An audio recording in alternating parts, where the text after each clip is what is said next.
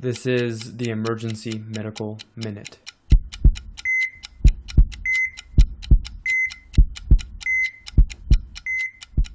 John's not here, but I still thought I'd talk about his favorite subject of just pain meds and all that stuff. Um, no, I, I read an interesting article that was looking at uh, Tylenol. Specifically, there was a question about IV Tylenol, and we've kind of, I think, hit that you know many times in the past. But bottom line is, is IV Tylenol does work. Oral Tylenol has not been sh- not shown to be inferior to that.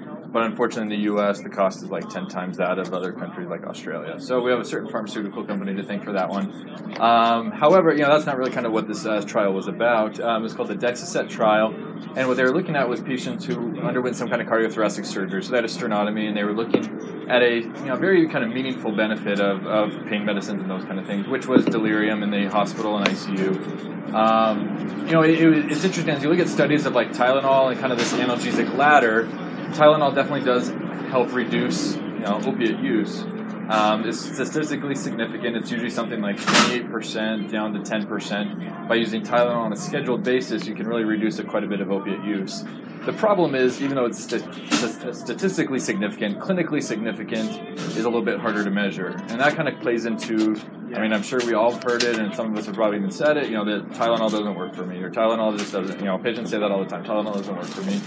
And I think there's probably some misconception. I think there's definitely a large cohort of patients who just don't feel that buzz or that immediate relief, and so therefore Tylenol doesn't work for them. Um, and so I think that's kind of where these studies start to show that that clinically significant reduction in pain is a little bit harder because patients you know, reporting of pain might be, you know, kind of different from what they're actually seeing, and they're seeing fewer other kind of backup pain meds given if they're getting scheduled Tylenol. So the patient may not think that it's working, but then they can look back and say, hey, this patient's actually getting far fewer opiates. Hard, harder things to measure would even be long-term, you know, addiction or kind of, you know, weaning off of that or other kind of down the road complications of opiates, and that, that'd be something harder to measure in a study if you're looking at somebody in a hospital setting.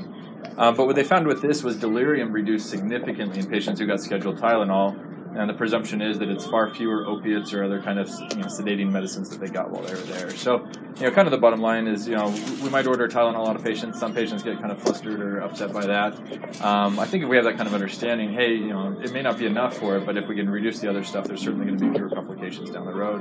Um, and that can hopefully help people get on board with some of that as well. But I think we have seen a big shift in general with our patient population. So that's it for today. Thanks, guys. Emergency Medical Minute is and always will be about free medical education. Medicine's most prolific podcast is successful because of our supporters, donors, and of course, our listeners. Please like us on Facebook and follow us on Twitter. And if you support spreading free medical education, please donate at our website, emergencymedicalminute.com. As always, keep listening.